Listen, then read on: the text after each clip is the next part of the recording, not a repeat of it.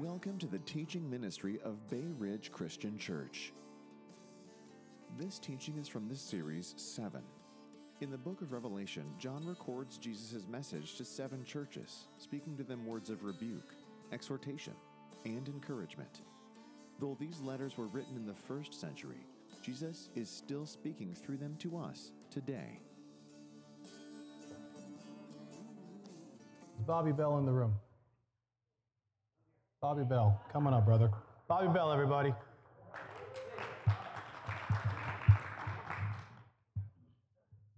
Would you please stand for the reading of God's word?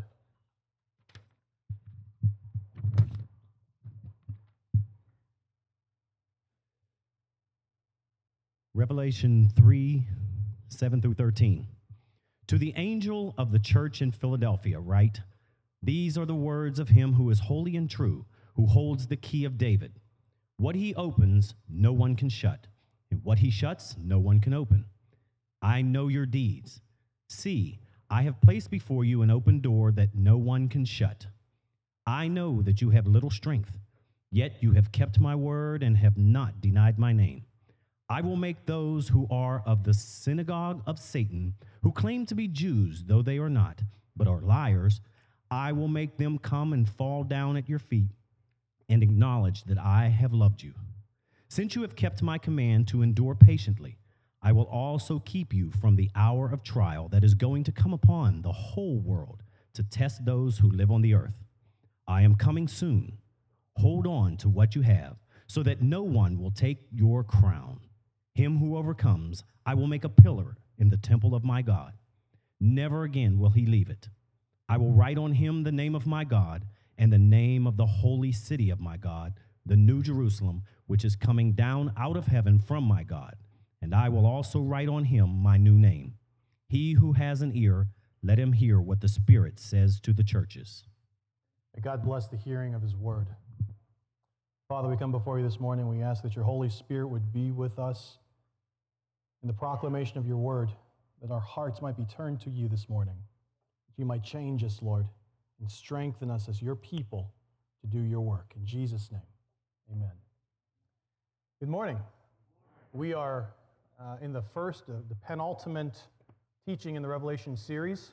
We have one more church after today to go through. I have the privilege of, of uh, walking us through Philadelphia. I do not have an introduction this morning because I have far too many notes. So I'm just going to give us the theme for this morning and then go through the historical context for the Church of Philadelphia. The theme for this morning Jesus sees the patient perseverance of the church through all kinds of trials. He keeps them through it, and he's bringing a reward to them very quickly.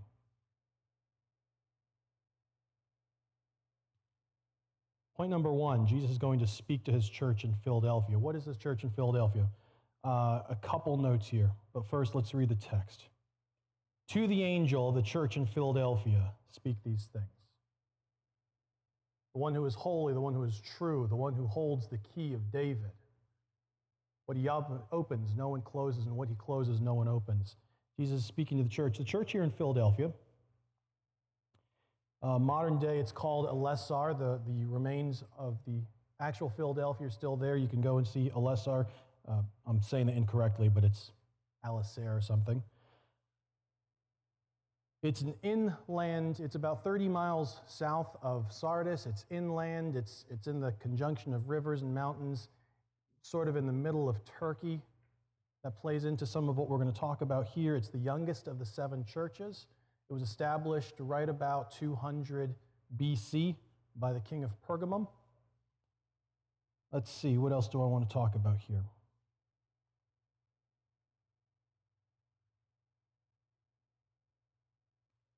Obviously, the name Philadelphia we know because we understand that, that our own Philadelphia in Pennsylvania means the city of brotherly love. Um, the Greek here can be a little bit misleading if we apply sort of bad hermeneutics. Philadelphia, the city of brotherly love, doesn't really play into the meaning of the understanding of this text. So as you're walking through, you might be tempted uh, in our Americanization, the way that we understand English and the translation, to say Philadelphia, well, this is going to be about a church that's, that's just loving their brothers really well. Well, that's probably true. In fact, I would say that is true. They are loving each other well.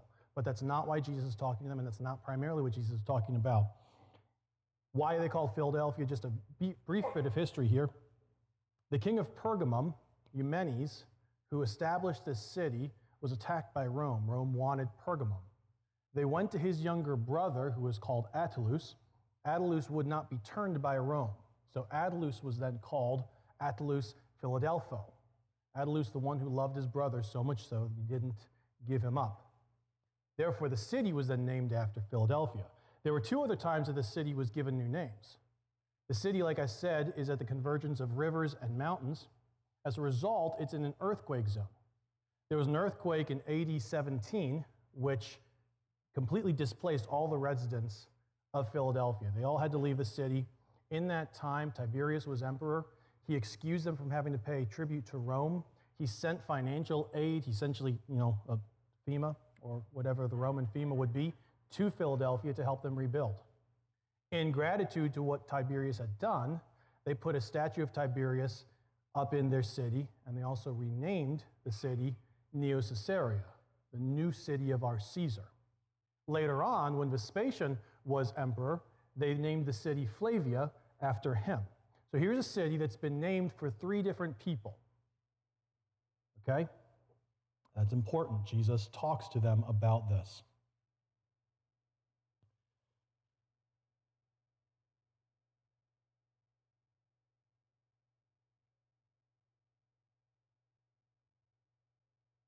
Let's see. Um, okay, I already talked about that. I'm sorry, I, do have way too many notes here. And so we're going to move on here. Uh, finally, to that. Okay. So then Jesus talks to the city. And who is Jesus? How does he introduce himself? Jesus says, I am the one, the Holy One, the true one, the one who holds the key of David, the one who opens doors and no one closes them, the one who closes doors and no one opens them. Who is Jesus revealing himself as here? There's a couple things that we want to take note of. Number one, Jesus is the one who is holy, the Holy One. The NIV translates this in a way that's a little bit chunky. The way this should really read is the Holy One, the true one, the one who holds the key. And the reason that it should be translated that way is because what Isaiah is making reference back to is the Old Testament understanding of Yahweh as the Holy One. When we look at Isaiah 49, specifically verse 23, God says to them, Who are you going to compare me to? I am the Holy One. When Jesus uses this, this language in Revelation, what he's saying here is, I am God. He then says, I am the true one. And what he means by this is, I can be counted on as the true Messiah, the one that God has appointed. It's not just I'm claiming to be God, but I'm also a man. And a man can't be God, but I'm telling you, I'm the Holy One, I'm God, and I am true. I am the one that God has appointed. I am sovereign. I have the right to be speaking here. And again, Jesus has introduced himself to the seven churches, the five churches previous to Philadelphia. And every time he does so, he's going back and establishing his right to speak to them. And so he says to them, number one, I am the sovereign one who has the right to speak to you. Number two, he says to them, I am the sovereign judge He says, I hold the key of David. What John is referencing back to here is Isaiah 22. And Isaiah 22, specifically verses 22 through 25, play a big, they're a huge backdrop to what John's, uh, to what Jesus is talking to the church of Philadelphia about through John. I'm not going to read the, t- the passage, but I'll tell you what was going on there. There was a steward in Israel. His name was Shibna.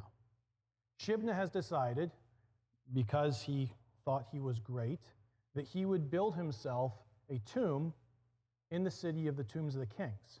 He's not a king, but he's putting his own tomb with the kings. And God says, Because you did that, because you got too big for your britches, I'm going to take away from you the rulership of the kingdom, and I'm going to give it to someone else, specifically Jehoiakim. He says, When I take it from you, I'm going to take the key of the city of David, and I'm going to put it on Jehoiakim's shoulder. What he opens, no one will close. What he closes, no one will open. This is the reference that Jesus is talking, that he's, that he's going back to, and he's saying, This is who I am. I'm the one who receives the authority from God, who has the right to rule. But that's not the only thing that he's pointing to, because in Revelation chapter 6, verse 10, let me pull this up here.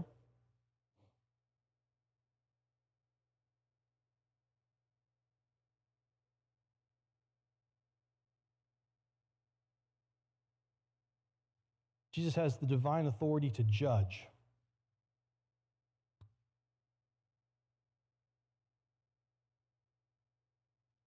In Revelation 6, chapter t- uh, verse 10, the saints who have been killed cry out to God and say, How long, holy and true one, will you not judge those who dwell on the earth and avenge our blood? This is the only other place in John that this reference to Jesus being holy and true is used.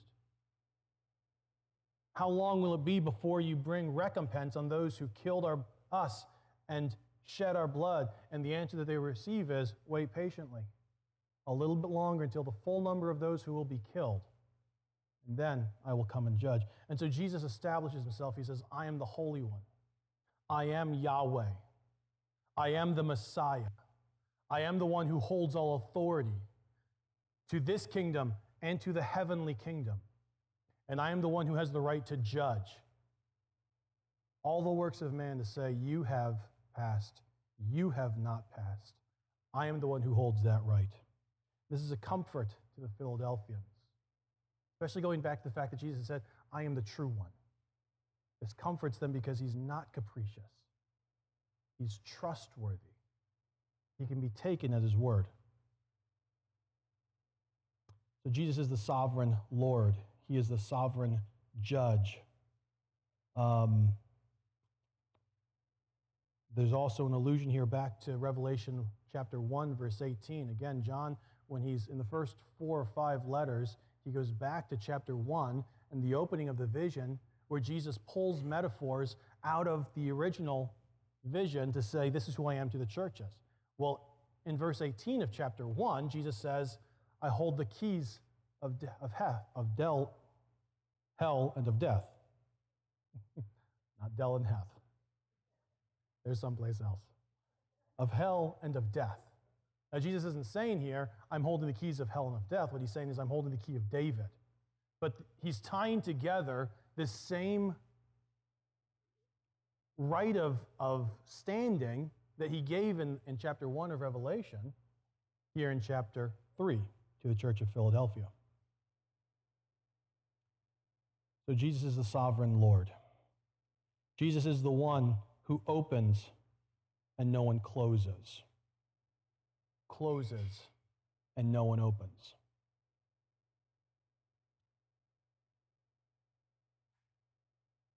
In concluding this, this first section, before we move on to the next one, it is, it is vitally important that we see this.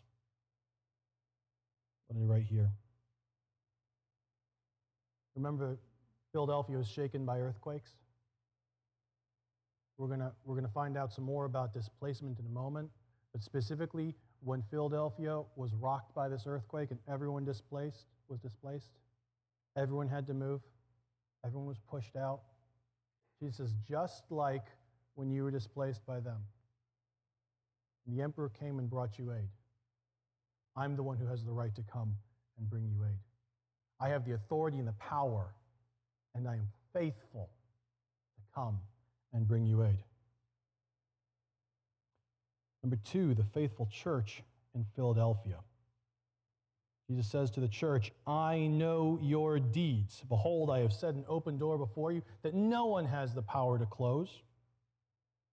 I know that you have little strength, yet you have kept my words. You have not denied my name. What's Jesus saying here? The church in Philadelphia was faithful. I know your deeds. He said this to all the churches. What is Philadelphia dealing with here? The one thing that we have to bear in mind is that the synagogue of Satan is the only thing that's talked about. And we already know that the synagogue of Satan were Jews who were worshiping in the synagogue, and they said those Christians are not Jews. They don't have a right to be exempt from emperor worship, And they don't have a right to worship here with us as Jews. And what had actually happened in Philadelphia was the Jews had excommunicated the Christians from the synagogue. They said, You cannot be here. Go out. We're closing the doors. Leave here. We're barring access. You cannot come back in. Jesus says, I know that you have little strength. I know that you are weak. I know that you've been excommunicated. I know you've been pushed out. I know you've been displaced. And I know that you're suffering as a result of it. But in the midst of that suffering, in the midst of the trial that you find yourself in, despite the fact that you have little strength, you have kept my words. You have not denied my name. You have been faithful follow me in deed, and you have been faithful to follow me in your spirit, not bowing the knee, not capitulating to pressure. It says, I know your deeds. You have little power. You've kept my word. You've not denied my name. You have been faithful. Despite the legal setbacks that you have faced, despite the physical setbacks that you have faced. You have remained faithful to me. And then he says, as a result of this, I want you to understand something. Even though you've lost strength, even though you've lost position, even though you've lost your health, your money, your legal protection, your relationships, You've lived each day to please your Lord and King. I have seen it. So Jesus gives to them a word of encouragement. He has said to them, I'm not going to tease it out here, but he says to them, I know your works. And then he has three statements where he says, Behold. And behold in Greek is, is akin to look. Look at what's going on here. Look and see this. It only says it once, I believe, in the NIV, but it actually happens three times. And he says, I will make those who are of the synagogue of Satan, who claim to be Jews, though they are not, but they are liars, I will give them to you so that they will bow down at your feet and they will know that I have loved you. Because you have kept my word about patient enduring. I will plant you like a pillar in the house of my God. So, what's going on here? Jesus' word of encouragement, number one, has a promise of faithful keeping. Jesus says to them, Because A, you kept my word. Because B, you kept my, uh, you did not deny my name. Because C, you did this despite the fact that you were weak. I want to show you some things. I'm going to show you what I'm going to do. Look at what I'm going to do here. He says, number one, look, despite the fact that you're weak, I've placed an open door in front of you. That no one has the power to close. He's just said, I know you're weak. I know the Jews have closed the synagogue door to you. They've said, You cannot come in here. But look, I have put an open door right in front of you, and no one has the power to shut it. Number two, look, those guys that claim to be Jews, though they are not, very strong Greek here, but they are liars. Look at this. Those people who, could, who closed you out, they are liars. Number three, look at what I'm going to do. I'm going to make them come and bow down at your feet. And as the second part of that, I'm going to make them know that I have loved you. They've claimed to be my people, but I'm going to show them differently. This bowing down goes back to the Old Testament. It was a Jewish expectation out of Isaiah, out of Hosea, out of a number of the prophets that the people of the world, the Gentiles, would come before the Jews, bow down to the Jews, and acknowledge that they were God's people. But in an ironic twist here, and following what Paul has told us in Galatians 6, that the church is the Israel of God. The very Jews who are expecting the world to come and bow down at their feet and say, God has loved you, those Jews are going to be brought before the church. According to Jesus, right here in Revelation 3, to bow down at the church's feet and say, God has loved you. This is not an anti Semitic statement. This is a salvation statement. This goes back to Romans, where Paul, going back to the Old Testament, says, But God has said, Jacob I have loved, Esau I have hated. I have chosen the one on whom I place my favor, and that one is mine. What he says to the church in Philadelphia is even though you're weak, even though you've been displaced, you've kept my word, and you are the one on which I put my favor. You are the one on whom my love rests. There's a second point here, though. They've been faithful to keep Jesus' words. Going back to Luke 14 21, Jesus says, The one who keeps my commandments, that's the one who loves me. And the one who loves me will be loved by my Father, and I will come and I will make my home with him. Jesus said in John 17, The world will know that the Father has loved you because you love one another. There's a testimony of God's love and favor on us that is seen in our obedience to the Father vis a vis the words of Christ. By following Christ's instructions, the world knows that God has loved us. Now, that may seem counterintuitive. That may not seem to line up with your, your current contemporary experience. But that is the divine economy in which God works. And we have the opportunity to be faithful to trust that.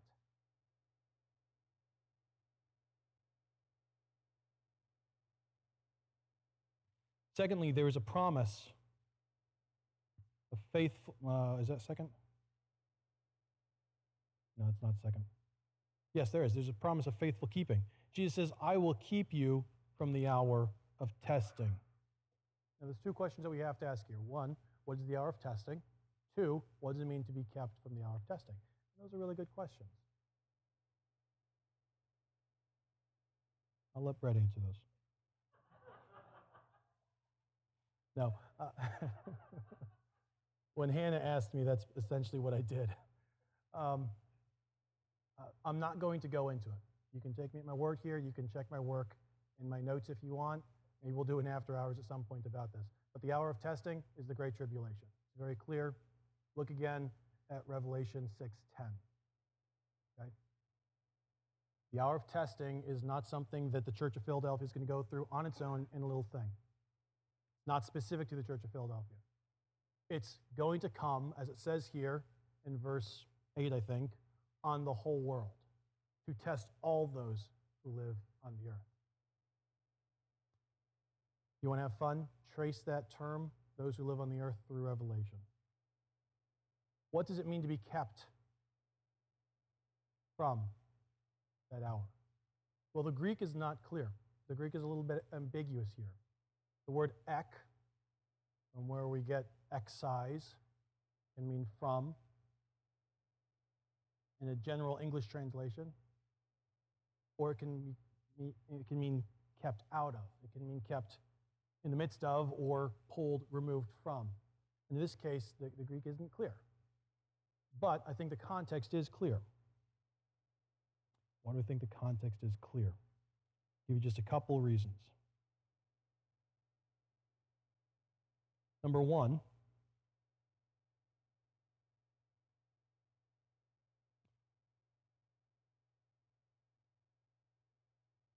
in John 17, 15, what does Jesus pray for the disciples?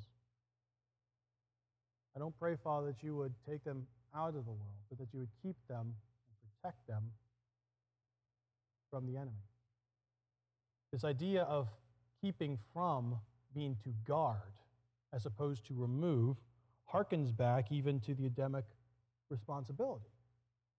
Back in the garden, God told Adam, keep the garden. He didn't mean to remove it from the earth, he meant kept it, keep it safe, tend it, protect it, cultivate it. Number three, when we look again at Revelation 6:10,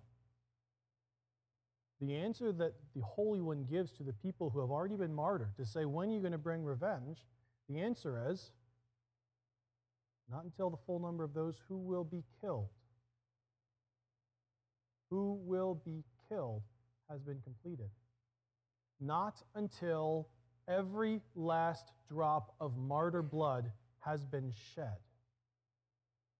Why? Because God knows who among us is going to die a martyr's death. It's already been marked out for us in this book. And when the last drop of martyr's blood has been shed, God's going to say, the, It's time. I don't know what's gonna, when that's going to be. But God does. And the promise here is not that He's going to remove us from that danger or remove us from that suffering. It's that because the Philadelphian church has kept His word, has not denied His name, has kept His word to patiently endure, He is going to keep them. He's going to hold them in the palm of His hand. This even goes back to John 10 where Jesus says, All the Father has given to me are mine, and none can take them from my hand. Because the Father is greater than I am, and none can take them from his hand. Those are the hands that are keeping the Philadelphian church through the midst of this trial. And so, this hour of testing, they will be kept through.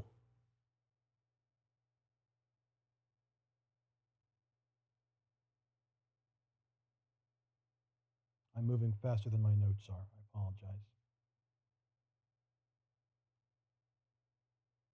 And so he gives to them a word of encouragement, which finishes with this thought I am coming soon. This is the encouragement. Look at what I'm going to do. Look at what I've already done. I'm going to keep you through the suffering, and I'm coming soon. Let's talk about this soon for just a second. This idea of coming soon is constant throughout Revelation. Jesus says it in chapter 2. Jesus says it to the church here in Philadelphia in chapter 3. And then he says it in Revelation 22 three times. Says, Behold, I'm coming soon. The church replies and says, Yes, because he's coming soon in verse 22 of chapter 22, it ends and says, Behold, I'm coming soon. And then John ends that by saying, Maranatha, even so, Lord, come. This idea of coming soon can be demonstrated here as meaning to be a quickly occurring thing. This isn't an ambiguous kind of term. It, it's, it's a little ambiguous. It's not, he's not saying in five minutes or in three seconds, but what he's saying is it is imminent. And it's not imminent in the sense that one day it's going to happen. It's imminent in that you can say, as Jesus used this word in Matthew, to give you the reference here.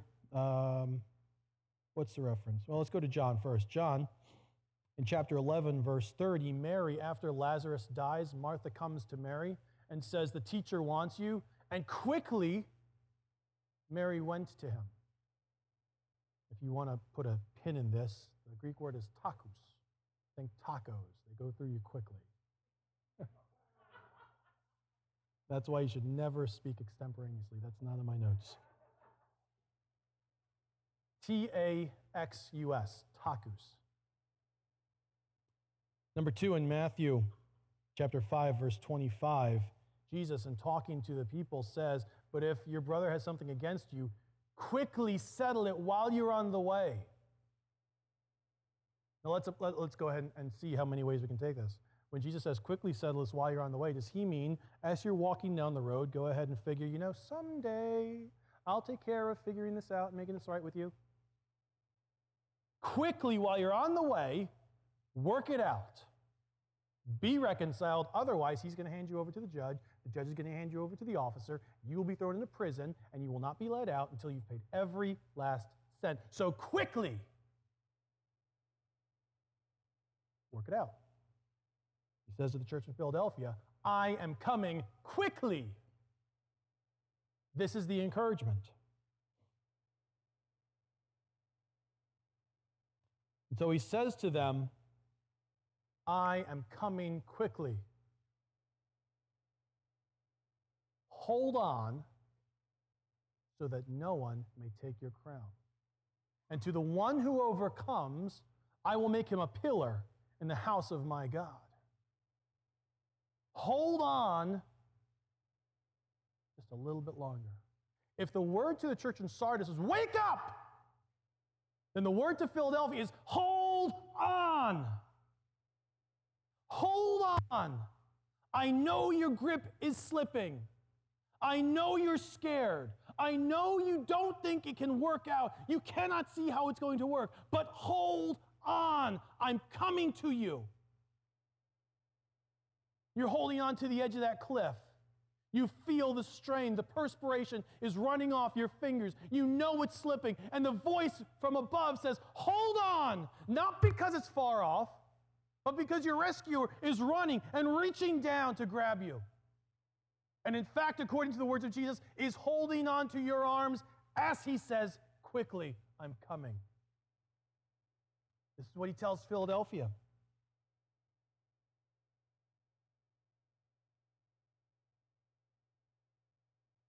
There's a word of warning here, and I'll, I'll gloss over it very quickly. Hold on so that no one may take your crown. Shebna lost his crown. King Saul lost his crown. Esau forfeit his birthright. It is possible, brother and sister, that we may get to the end and find that we have forfeit a crown. And my plea to you this morning is hear the words of our Lord. Hear his Holy Spirit. Hold on that you not forfeit your crown. He says to them, I will make them a pillar. This is making an allusion back to Isaiah 22, where he's already talked about Jehoiakim receiving the key. What he opens, no one can close. What he closes, no one can open. He then says, I will drive him like a peg into a firm place. Everything's going to be hung on him all the articles of the house, the bowls, the harps, and he goes through all these ridiculous things that you'd never hang on a peg. I will drive him insecurely. Jesus says, I'm going to make you a pillar in the house of my God. But in verse 25 of Isaiah 22, it says this But in that day, I will shear off that peg.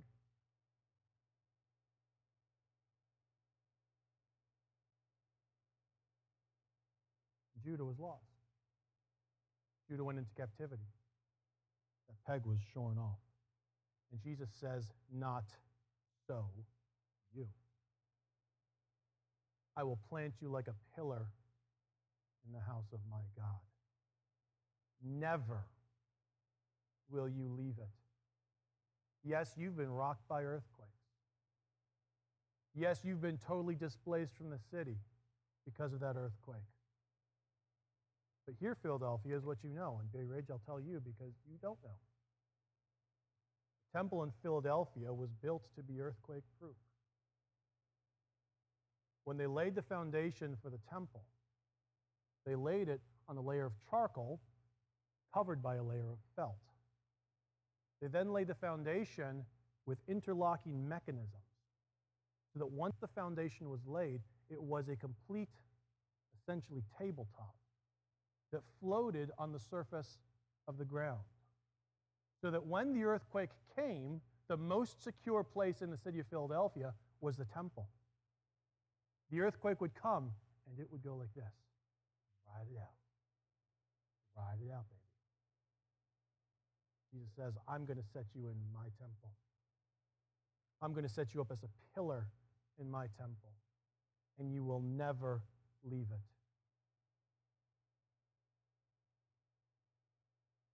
And he says to them, And I will write on you the name of my God.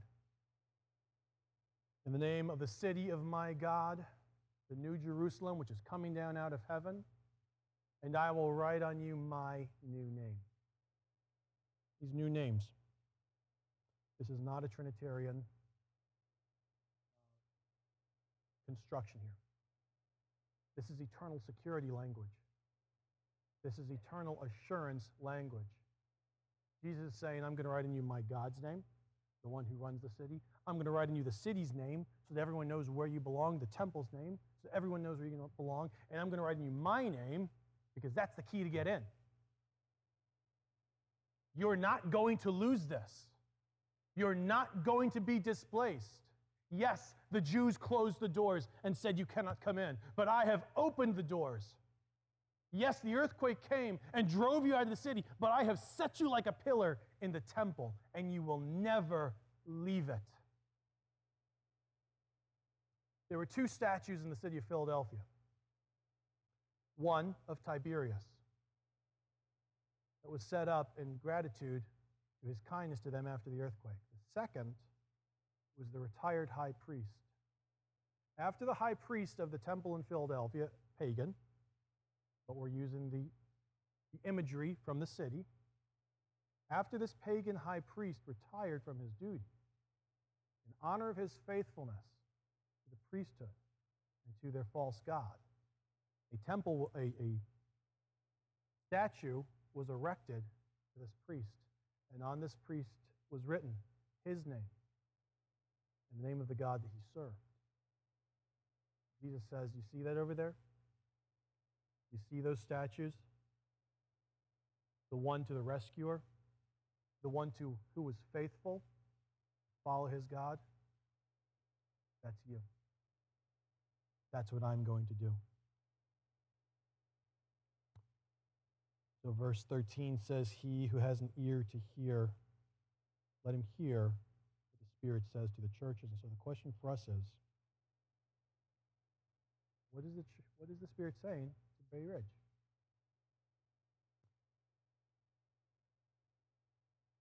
This is my desire this morning, brother and.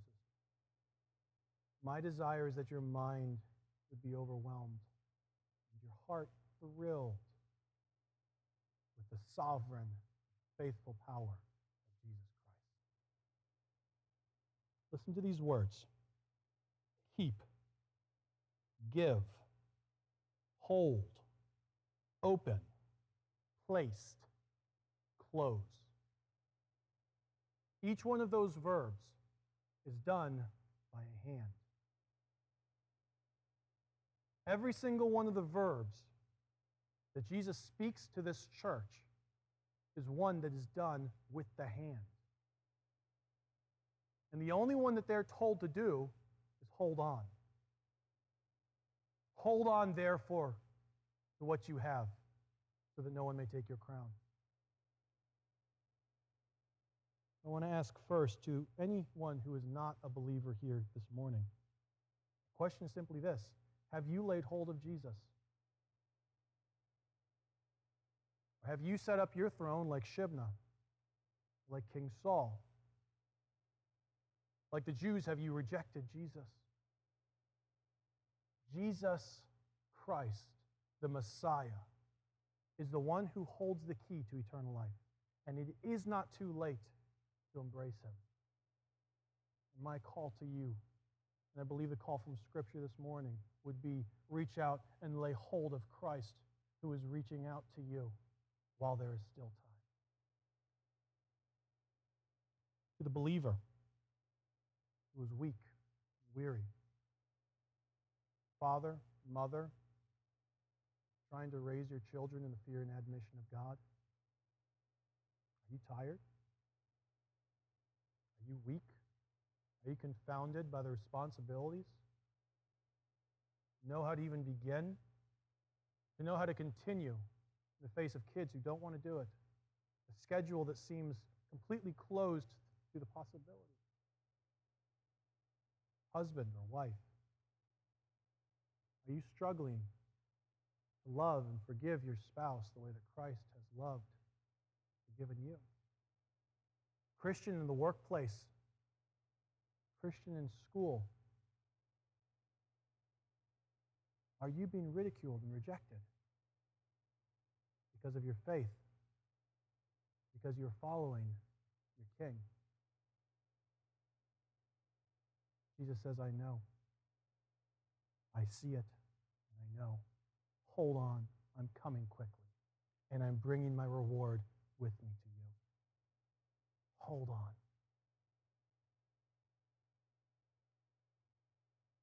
Finally, to anyone who may be despondent, anyone who's reached a point of despair, anyone who feels the sweat on their fingertips and knows their fingers are about to let go, and maybe it would be easier to just let go and fall.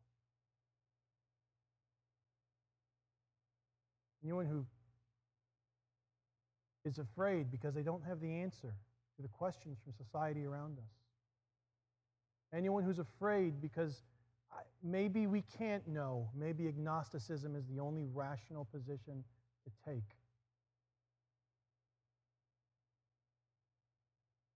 If that's where you are, I believe Scripture would tell you this Jesus is holding on to you. Jesus is holding you right now, tenderly and gently. And I would say to you, He is coming soon. Hold on. Jesus Christ, we see represented in this table, came to earth to receive the punishment for your sin. He was killed on the cross where you deserve to be killed so that you might receive forgiveness of your sins.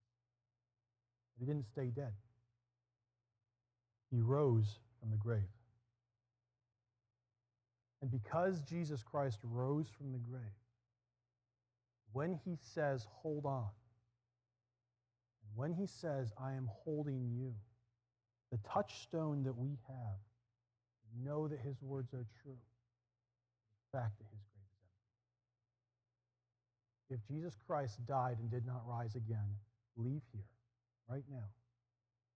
But if Jesus Christ died and rose from the dead, if you are in despair, if you feel it can't possibly be true, if you can't go another day with this facade of Christianity, if Jesus Christ rose from the dead, trust that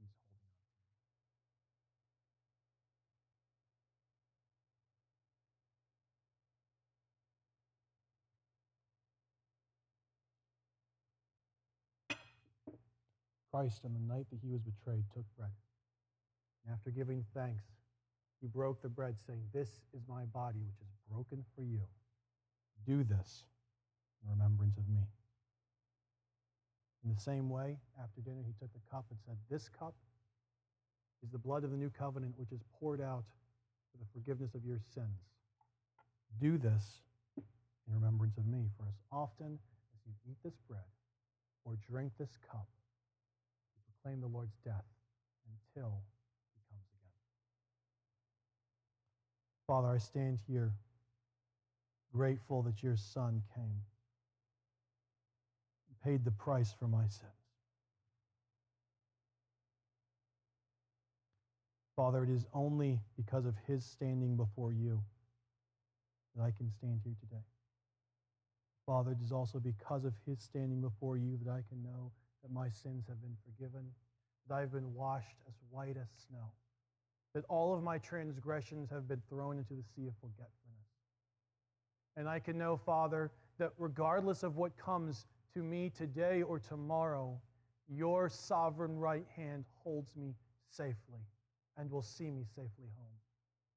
Because, Jesus, you came and died and rose from the dead, I have no doubt you will come and call me forth from death and see me into your kingdom. Father, I ask that by your Holy Spirit you would strengthen any hands that are weak, that you would strengthen any souls that are, that are failing. That you would speak to us, Father, your words of encouragement and cause us to persevere in the name of your Son. Amen. We're going to pass out the elements here. This is, as we say here often, the Lord's table, not the table of Bay Ridge. If you're a believer in the Lord Jesus Christ, I welcome you to come and take this table. If you're not, you say, you know, this Jesus thing, I'm not really sure about it. This whole death thing, and how can someone else's death do anything about my sins? If that's where you are, I would ask you to, instead of taking this, come and see me, come and see Brett, come and see one of our elders and ask us those questions. The rest of you, we'll take this in a moment together. Jesus, your body was broken.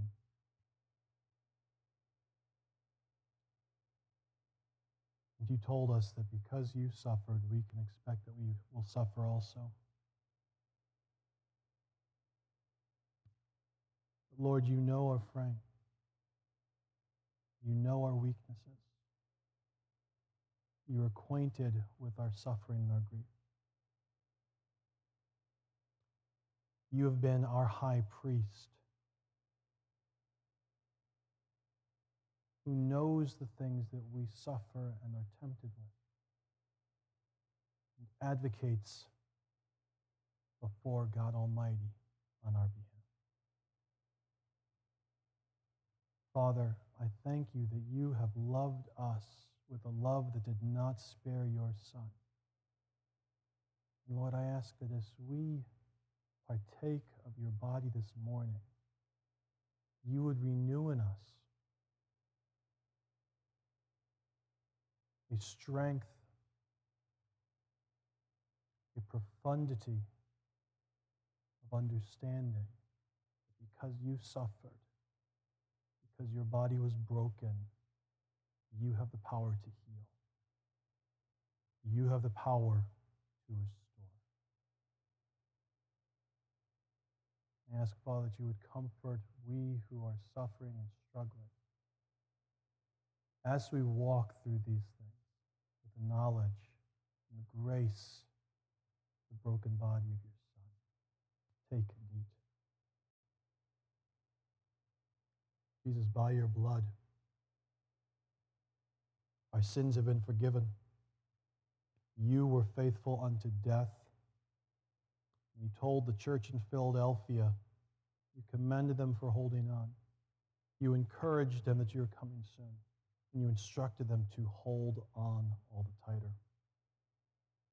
Father, faithfulness is your calling card.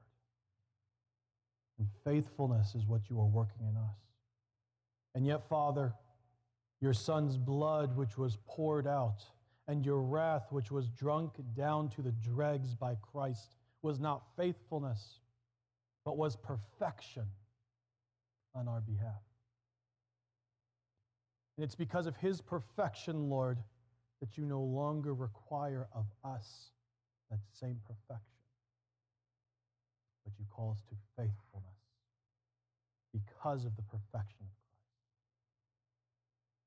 Lord, I ask that by your Holy Spirit, you would reveal to us where in our hearts and in our minds and in our lives we are not being faithful, where we are not eschewing sin, that we might hold tightly to your word,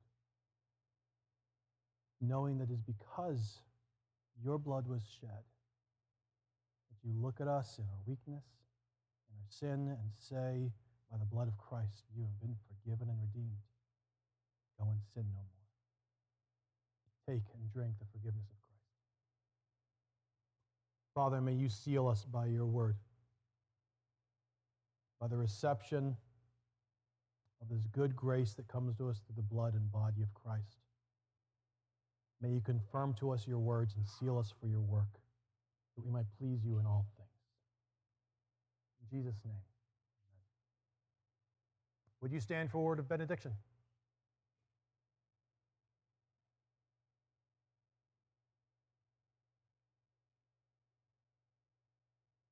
Jesus loves you, brothers and sisters.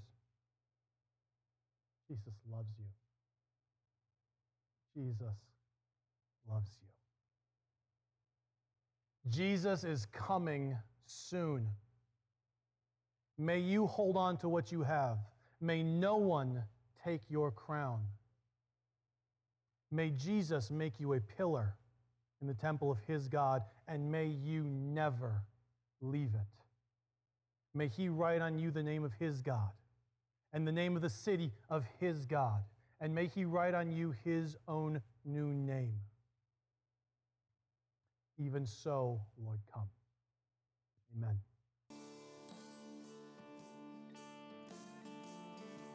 Thank you for listening to the teaching ministry of Bay Ridge Christian Church. For more teachings and resources, please visit www.brcc.church.